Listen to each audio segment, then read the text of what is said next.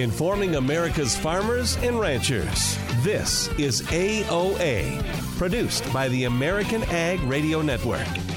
Now, here's your host, Mike Pearson. Well, hello, folks, and welcome to AOA. Thanks for tuning in. Today is May 30th, which means, of course, it's Memorial Day. It's the time we take to reflect back on the sacrifices made by those men and women who have lost their lives in service to this country. Folks, rural America is proudly represented in the armed service. It's been estimated that about 30% of enlistees in the U.S. Army are from rural America, and about 5 million veterans of all wars call rural America home. When times of trouble call, rural America answers that call.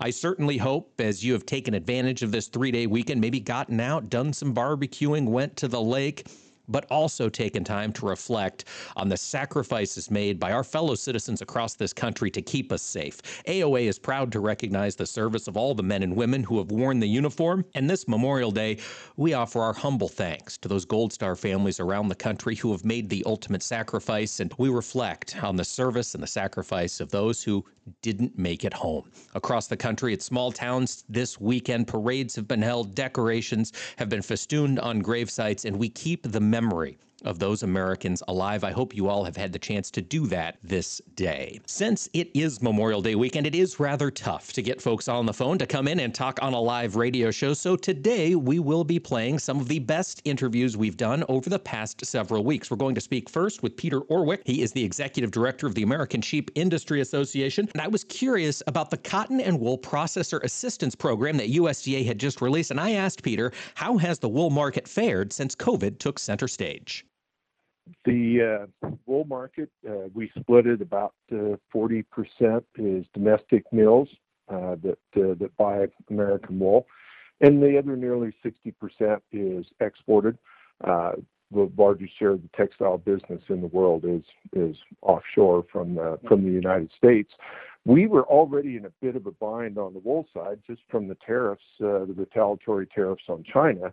that was hurting our exports uh, before the pandemic, and then of course when the pandemic hit, it uh, it really took a took us uh, a setback and and we struggled. So.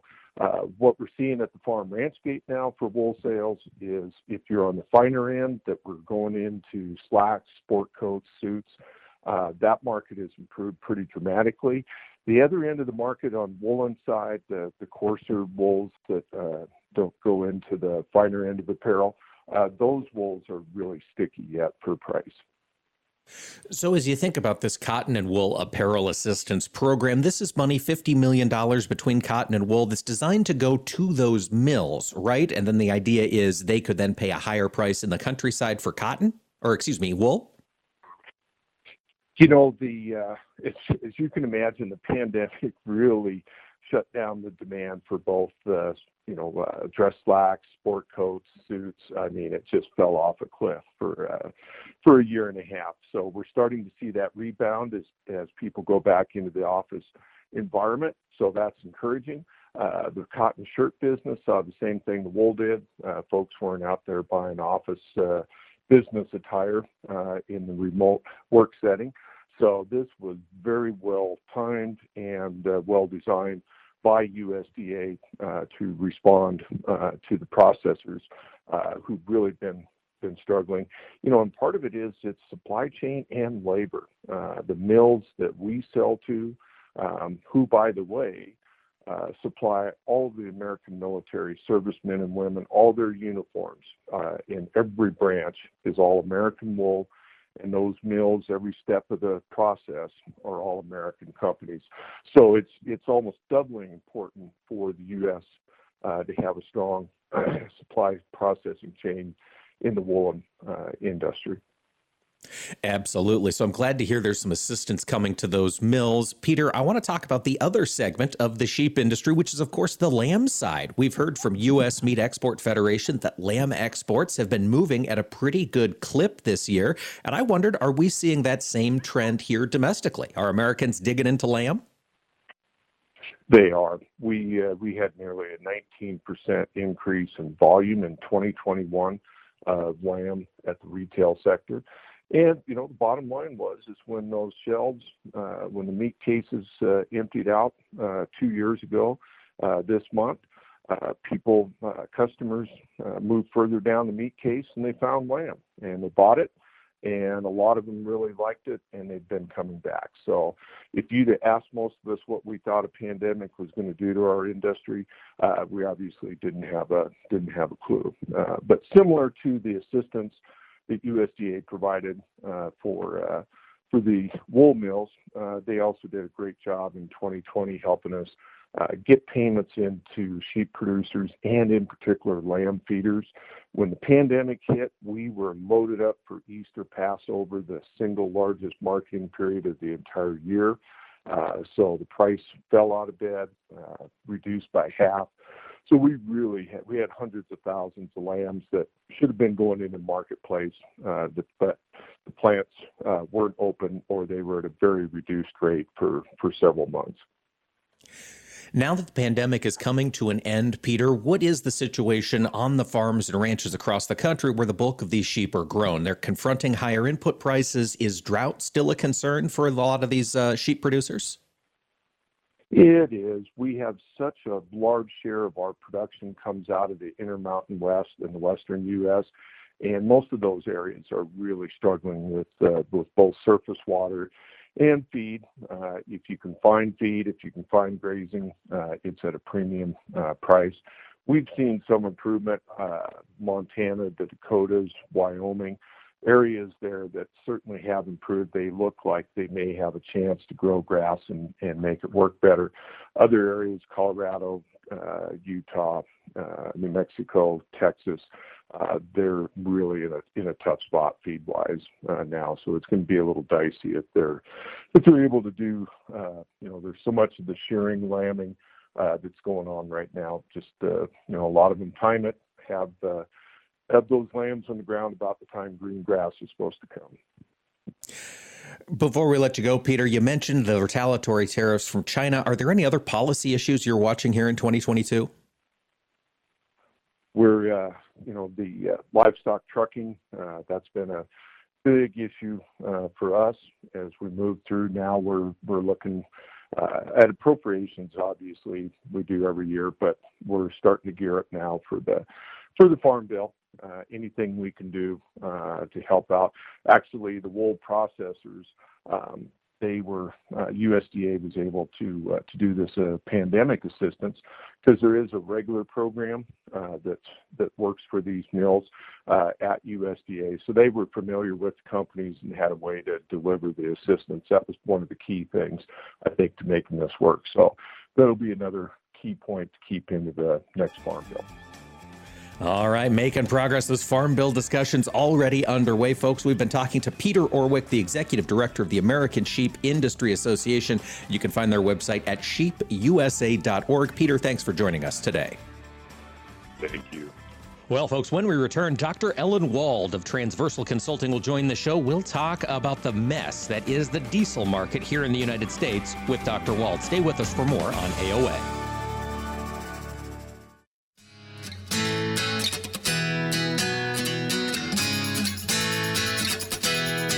Keeping farmers and ranchers informed. AOA. Now back to Mike Pearson.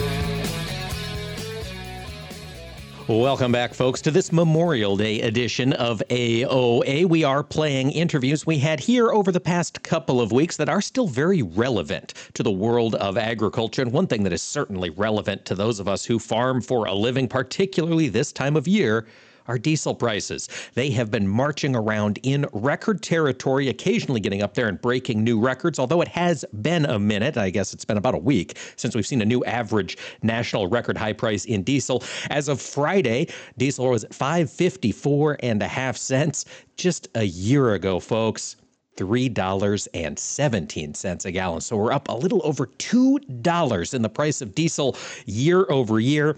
I had a conversation with Dr. Ellen Wald of Transversal Consulting about this issue. It's here, folks. It doesn't sound like it's going away anytime soon. And Ellen has been keeping track of this. Join me in welcoming Ellen Wald to the show. Thanks for having me. Let's talk about this diesel situation first and foremost. We've been reading for the past three weeks or a month about the very low supplies of diesel in the northeastern part of the United States. Ellen, what has happened there in the Northeast to draw these stocks down so profoundly? Yeah, essentially, the, the Northeast is really in a very bad position uh, regarding diesel fuel for a number of, of factors that have kind of all uh, come together at once. Um, one of the, the big things uh, that is affecting the Northeast is the fact that they have seen the closure of uh, several important refineries over the past few years. There was uh, a refinery in Philadelphia that uh, went bankrupt, and then there was a fire, and so it's it's shut down. There's another refinery in um, in uh, in Canada in, in the Northeast that also shut down, and so um, there's just less diesel being produced for the Northeast. Then um, when it comes to a lot of the, the trade that used to be going on between Europe and the Northeast, the Northeast would get a lot of its uh, supplies from there. But now, because of the war in Ukraine and also because um, of the need for diesel in Europe, that trade has been disrupted and uh, it's also financially risky now to bring diesel fuel to the Northeast um, from the Gulf uh, through the Colonial Pipeline because uh, of, of backwardation, where um, basically by the time the fuel can get from the Gulf to the Northeast, it can actually traders can actually lose money, so they're not incentivized to do that. And uh, apparently, we're we are seeing uh, some trucking of diesel going from the Midwest to the Northeast, uh, and the only reason they're they're able to do that is because it they can sell it for so much now in the Northeast because prices have risen so much because of the shortage. And you know, this is something that I think our audience might intuitively understand, but there's a basis effectively for diesel fuel. The price change in different locations based upon, well, the supply factors in that location, just like we see in the grain markets. And Ellen, it sounds like what you're saying, the basis, the price received in New York as of now is high enough to incentivize truckers to basically fill up with their tanks in the Midwest, drive cross country, and then just sell it once they get there. That's how we're supplying diesel to the Northeast right now? Yeah, which is, is which is incredibly um, inefficient if you if you think about it. Because um, but the reason that that is able to happen is just because the traditional uh, supply uh, methods have been disrupted, and and we've been seeing that with other products too in the Northeast, uh, particularly simply because the Northeast did more trade with Europe um, because of where it was situated, that we're, we're just seeing that disruption because the European markets for diesel and for uh, gasoline and other products have also been disrupted. That's now affecting uh, trade in the Northeast. Now, um, these things do tend to work themselves out because we do have a global marketplace, but uh, before they do work themselves out, and that doesn't happen immediately, uh, we do see supply uh, shortages and very high prices.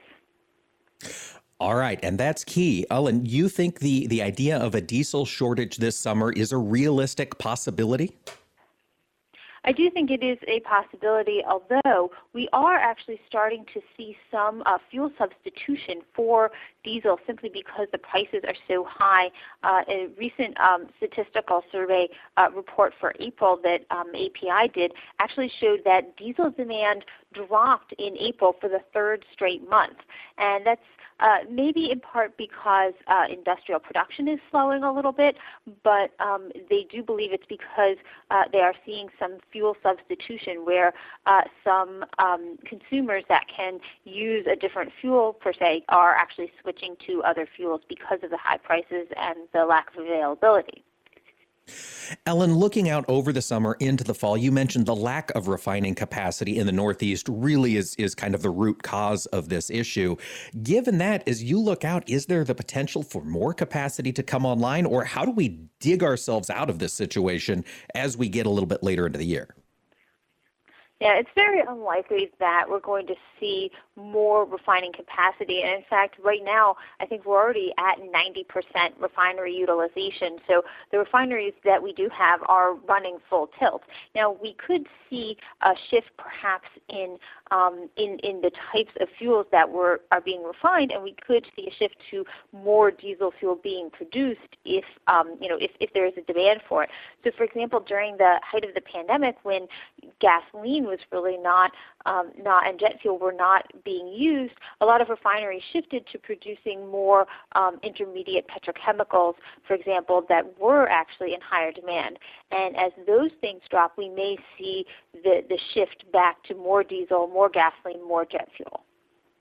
All right, utilizing the existing infrastructure uh, resources or refinery infrastructure we have in a different way. That makes sense, Ellen. I want to zoom out a little bit. Look at the global picture. You've touched on the challenges we've seen importing fuel from Europe. Talk to us about the Russia Ukraine situation and China moving in to secure some energy supplies. Dr. Wald, we talked to you in March and you said that might happen. Now it seems like it, it is actually happening. What's going on with China?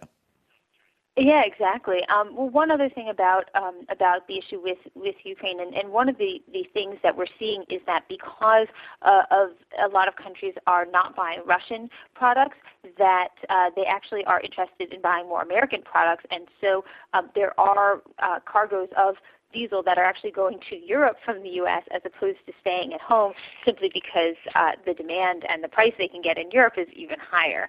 Uh, but when it comes to China, yeah, China is definitely buying more Russian crude, and that, uh, as I did mention back in March, is exactly what we expected. Because China's always out for a good deal, and particularly when oil prices are so high, they're going to want to secure the absolute lowest they can.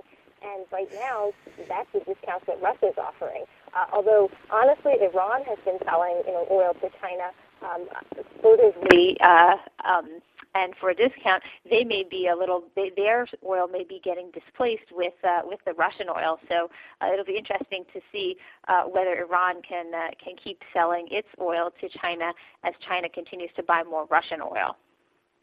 As we think about the global suppliers of oil, we've seen this administration lean on OPEC to increase production in order to help drive down these costs. Ellen, is OPEC ramping up production, or do you anticipate they might as we get into the summer? So OPEC really seems to be very slowly increasing production, and really we're only seeing increases in production from a few countries like Iraq, the UAE, and Saudi Arabia. Uh, and in fact, a lot of that increase is actually being offset by decreases in other countries like Nigeria, Angola. Uh, there are a lot of countries in OPEC that are just not able to produce more and are, are having a lot of, of difficulties keeping up production.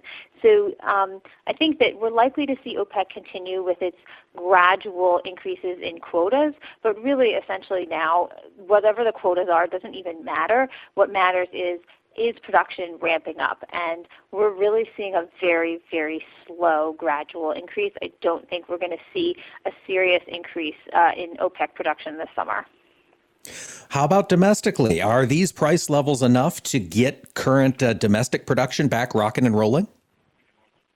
So we are definitely seeing um, some more drilling activity going on in the United States, but they're facing some serious setbacks, and a lot of that has to do with um, you know with uh, costs of production. There are um, a lot of, of the costs to produce have gone up. Um, in fact, we, we have seen drilling go up, but we're seeing some um, uh, uh, NLG production going down in the United States. And in fact, um, demand continues to outpace supply. Um, we've got fewer drilled but uncompleted wells, and rig activity is not really increasing. Plus, oil services costs are escalating. So we're going to need a lot more drilling activity if we want to get back to 2019 production levels. Uh, I don't think that that's in the cards right now, although um, we should anticipate some higher production. All right, higher production, but it sounds like, folks, if you've got a diesel tank on the farm, it might be best practice to keep that puppy full this summer. Our thanks to Dr. Ellen Wald of Transversal Consulting. Ellen, thanks for sharing your thoughts with us today. Thank you. And folks, stay with us. We'll have more to come on this Memorial Day AOA. When we get back, we're going to check in with Iowa's senior Senator Charles Grassley, a conversation I had with the senator here about a week ago about all things going on in Washington, D.C.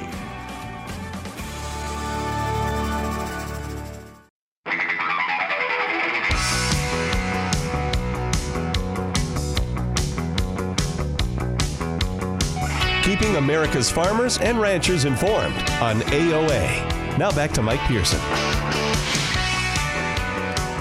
Well, thanks for joining us today for AOA, ladies and gentlemen. We are going to take our focus over to Washington, D.C. next. Joining me on the show is Iowa's Senior Senator Charles Grassley. Senator Grassley, thanks for joining us today. I'm glad to be with you, and I'm mad about diesel fuel being over $5, well over $5. I can't believe that. Well, I think that is a sentiment echoed by a lot of folks out in farm country, Senator. And let's start with that. Then inflation is running rampant across the country. From your perch in Congress, tell us a little bit about what you're seeing this administration and your fellow Congress folks working to do to address the inflation uh, issues across the country. Well, I see the President of the United States blaming Putin for the high cost of fuel and uh, even inflation. I don't see them taking any uh, credit for uh, inflation because they spent two trillion dollars last year after Democratic economists said they were going to pour uh, pour uh, oil on the fires of inflation, and they did it anyway. So I see about half of the cost of inflation at 8.3 being done by high uh, energy costs, and so you shut down pipelines, you quit drilling uh, in the United States and on the north slope of Alaska, put regulations on fracking, and then not loan money to energy companies. Uh, I see the only way to reverse this and cut down on inflation is for the president to reverse every policy he put in place last year that has driven up the cost of energy. And, Senator, I, I, think that's probably going to be a, a, big ask of this administration. In the meantime, I know that you folks in the Senate are keeping an eye on this issue. Is there anything that can be done outside of the executive branch to get energy production rocking and rolling in this country again? Yeah, we could make 15% uh, or E15 year round would be one thing Congress could do. Uh, we could uh, we could pass legislation to override every executive decision that he's made on the list of things I just mentioned a minute ago, but he would veto it. I don't think he would veto our E15 since he came out for E15, but just for this present year, so we wouldn't have it the summer of 2023 unless he extends it for next year. And uh, we could bring some certainty to the uh, biofuels industry uh, because this uncertainty of E15 for one year uh, doesn't uh, encourage uh, our uh, uh, ethanol plants and biodiesel plants to uh, gear up for the long term. Uh, things of that nature we could do and ought to do. Indeed. And one of the things that we've seen with the rollback in energy production in this country, Senator, we are left more reliant on foreign energy producers, including the folks at OPEC. And I understand that you have been working on a bipartisan piece of legislation called the NOPEC Act. Could you tell us a little bit about what this would do and how it would help give us a little more control over the prices we pay for our fuel? Yes, I will do that. Just let me say one other thing about E15 it'd be about uh, 50 cents cheaper per gallon uh, if that was available year round and people used it. Uh, I know E15 isn't sold all over the United States, but with 50 cents difference, it wouldn't take long for people to wake up to the fact that that's a viable thing. Now on NOPEC, N O P E C. Everybody knows knows what OPEC is. NOPEC is legislation that I sponsored uh, to uh, uh, apply the antitrust laws to a monopoly, which is OPEC, where these countries get together to uh, to uh, collude on keeping uh, keeping supply at a certain level, and that in turn dictates a, a a price worldwide.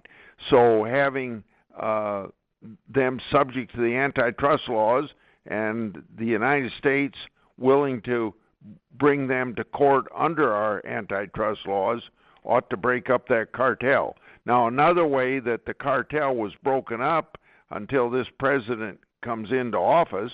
Uh, when Trump had a policy of uh, being energy independent, we were exporting uh, oil for the first time in about 70 years.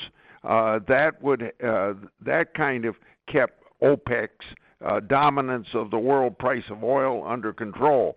But now that we've become a move from energy independence, when Biden takes over to energy dependence because he wants Saudi Arabia to export oil to the United States instead of using our own, uh, then that's the reason for NOPEC. And, and Senator, I should say, with the focus we've got right now on fuel prices, do you think this bill has the legs to, to get to a vote here before we go to the midterm elections? the only thing I can tell you is that Biden voted for it and supported it when he was a senator. So I hope you'll get on board. That would make a big difference.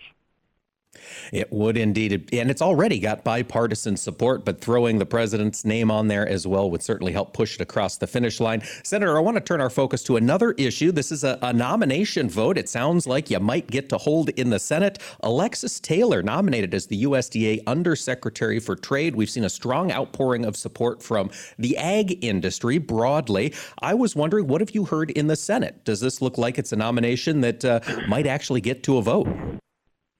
Yes, it will. And uh, I'm going to support it. I don't know Alexis as well as I know her sister, Amanda, but her sister, Amanda Taylor, was on my staff as my ag position, a position that Joe Gilson holds now. And then she was, can you believe this, a Trump appointee uh, in the uh, uh, in the agriculture USDA office in Des Moines, Iowa, running that office for the whole state of Iowa. Uh, and uh, but I know Alexis to have served previously uh, uh for Democrat uh, people, and uh, that doesn't make any difference to me because she knows agriculture.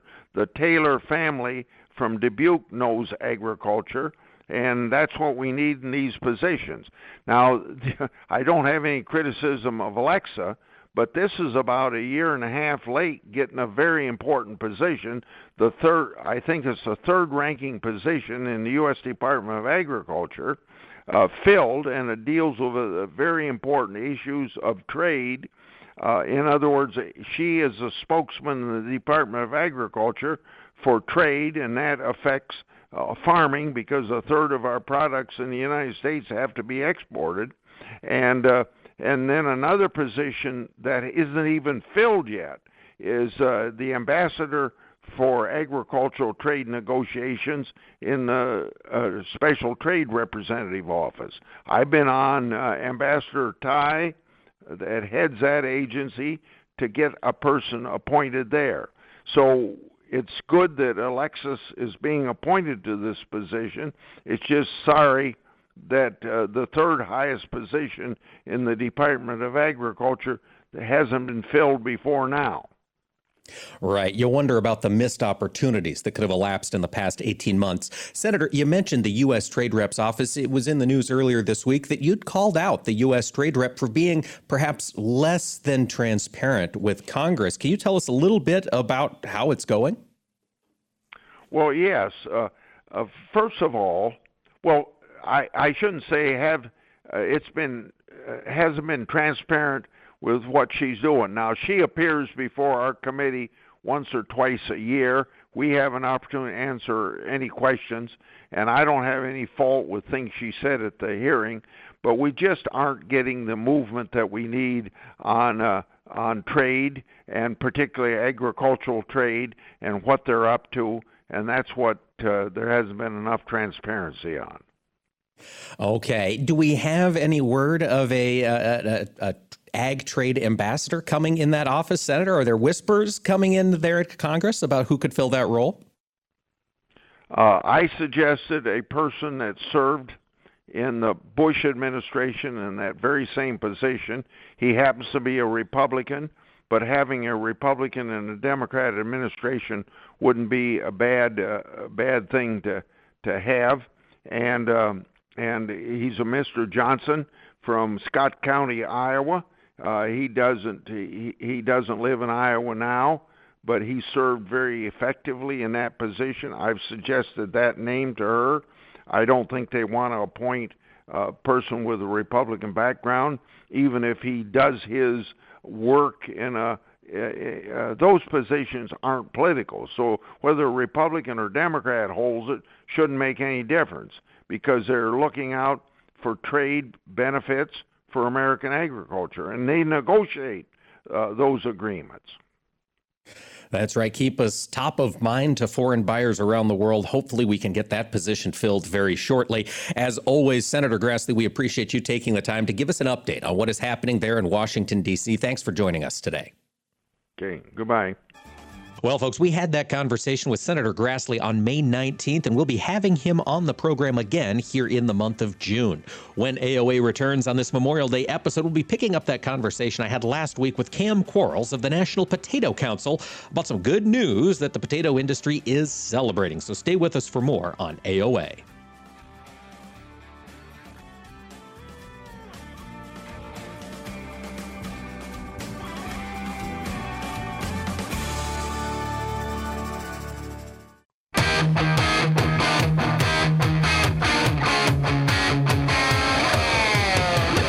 America's farmers and ranchers informed on AOA. Now back to Mike Pearson.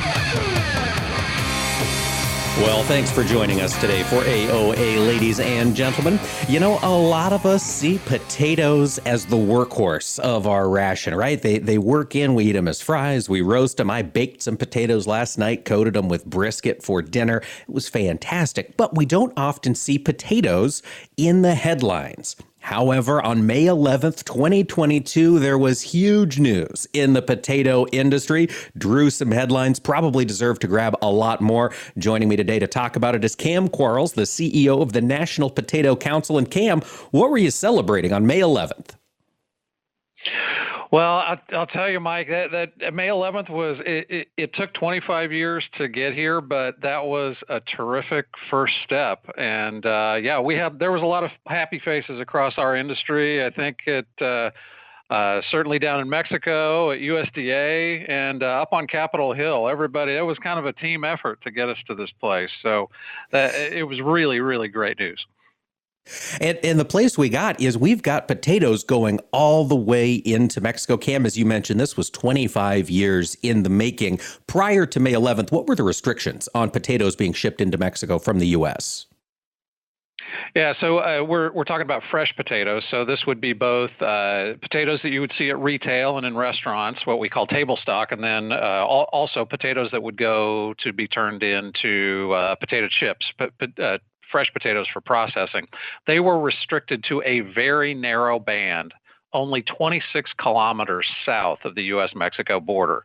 Uh, that was something that had been put in place uh, nearly two decades ago. It was a way for uh, the the Mexican government to uh, to respond to huge political pressure from their domestic industry and say that they had opened their market, but really keep us very limited, keep us uh, from accessing the vast, vast majority of customers down down in Mexico. So this this new step, which last week we took a first step, and we've got to build the market out. This battle isn't over. Um, but this new step, as you say, allows us uh, to serve customers a- anywhere in Mexico um, with high quality U.S. potatoes. Kam, let's talk about that Mexican market longer term. You mentioned this is the first step. There's some build out, there's some some demand growth that has to happen. But as you look long term, what can this mean for the American potato industry? If if uh, this is an enduring market for us, Mike, and and you know we're our competition hasn't gone away down there, so we are going to have still a battle on our hands to make sure that uh, now now that we've cracked the door open, uh, we need to be able to stay in their market. But if we are successful in that, and it, if uh, you know we're going to need USDA to stand shoulder to shoulder with us, and and uh, all of our uh, all of our allies in the U.S. government, uh, we're looking at about a 200 million dollar a year market uh, uh, once we build that out over about five years. So it would be a massive game change for for global potato exports, a 10 to 15 percent increase just with that one country. And Kam, you mentioned this needs to be a unified front as these conversations continue happening. And to that end, USDA made an announcement last week. They nominated Alexis Taylor from Oregon Department of Idaho, or Agriculture rather, as the potential undersecretary for trade at the USDA. What, what's your take? Coming from Oregon, have you had engagements with Alexis before? Yeah, uh, Alexis, uh, she's she's terrific. I actually met Alexis. Gosh, it was uh, it was well over a decade ago. She was working for a congressman from Iowa, um, uh, Leonard Boswell, and then she worked on the Hill also for uh, Max Baucus from Montana. Uh, she's a, a, very experienced hand in agricultural trade matters. she has been running, as you said, the the Oregon Department of Agriculture for several years, and I, I think when that announcement was made uh, that a lot of folks who have been who have been pounding the table for an undersecretary uh, for trade down at USDA uh, were were very relieved, and I, I, think she's getting accolades kind of across the the uh, agriculture industry. Yeah, it'll be interesting to see that confirmation move forward. It'll be nice to have uh, have somebody in that role to help present American Ag's uh, duties around the world. Kam, now that this Mexico deal, the door is cracked open. You're going to have a lot of work maintaining it. But as you look around the rest of the world, what are some other opportunities for U.S. potatoes? Well, our our Mexico is huge for us. Coming uh, immediately behind Mexico, another major market. If we can get fresh potatoes uh, fully into Japan, uh, USDA has prioritized that in their negotiations with Japan huge opportunities there. Um, that's uh, that that that market again could be on a par with Mexico. So you're talking about another 10 to 15 percent increase in uh, in U.S. fresh potato uh, exports if we can if we can get access to Japan and then build that market out. Again, uh, a very politically connected domestic industry in Japan. It's not going to be easy, but um, you know I think we're going to follow a similar game plan that we did in Mexico uh, and and ho- hopefully we're going to see similar results. It'll take a while, but but we're going to work that pretty hard. Uh, we're also uh, China is uh, uh, huge opportunities there. Obviously, massive challenges for all of U.S. agriculture, and we're really looking uh, around the Pacific Rim at uh, at new markets that uh, some of those opportunities have to be coupled with a really sound U.S. trade policy. I think Alexis is going to help us with that, um, but it's really got to be kind of a bipartisan and focused effort to realize that the U.S. If we don't stay in this game, we're going to backslide, and it's going to hurt the potato industry. It's going to hurt all of U.S. agriculture going forward. It could indeed. We've got to have those viewpoints front and center. Kam, for listeners who want to keep up to date with what's happening at the National Potato Council, where can they go to keep up with you? Uh, so we have a, a great uh, a great podcast, Mike. Uh, Eye on Potatoes podcast. You can get that on on all of the uh, all the podcast providers. Uh, you can go, go to our website nationalpotatocouncil.org, uh, and we're we're always available here in Washington D.C. Love love to talk to our to all the constituent groups and and people who love potatoes just like you, Mike. Well, I sure do love potatoes, Kam. That's a fact. And I'm glad to hear the potato lovers in Mexico, central Mexico, now get a chance to try those fresh American spuds. Folks, thanks so much for tuning in to AOA today. On tomorrow's show, we're going to be talking with Dan Halstrom, CEO of the U.S. Meat Export Federation. They just wrapped up their spring conference down in San Antonio, Texas, and he'll be joining us to share those tomorrow on AOA. We look forward to seeing you then.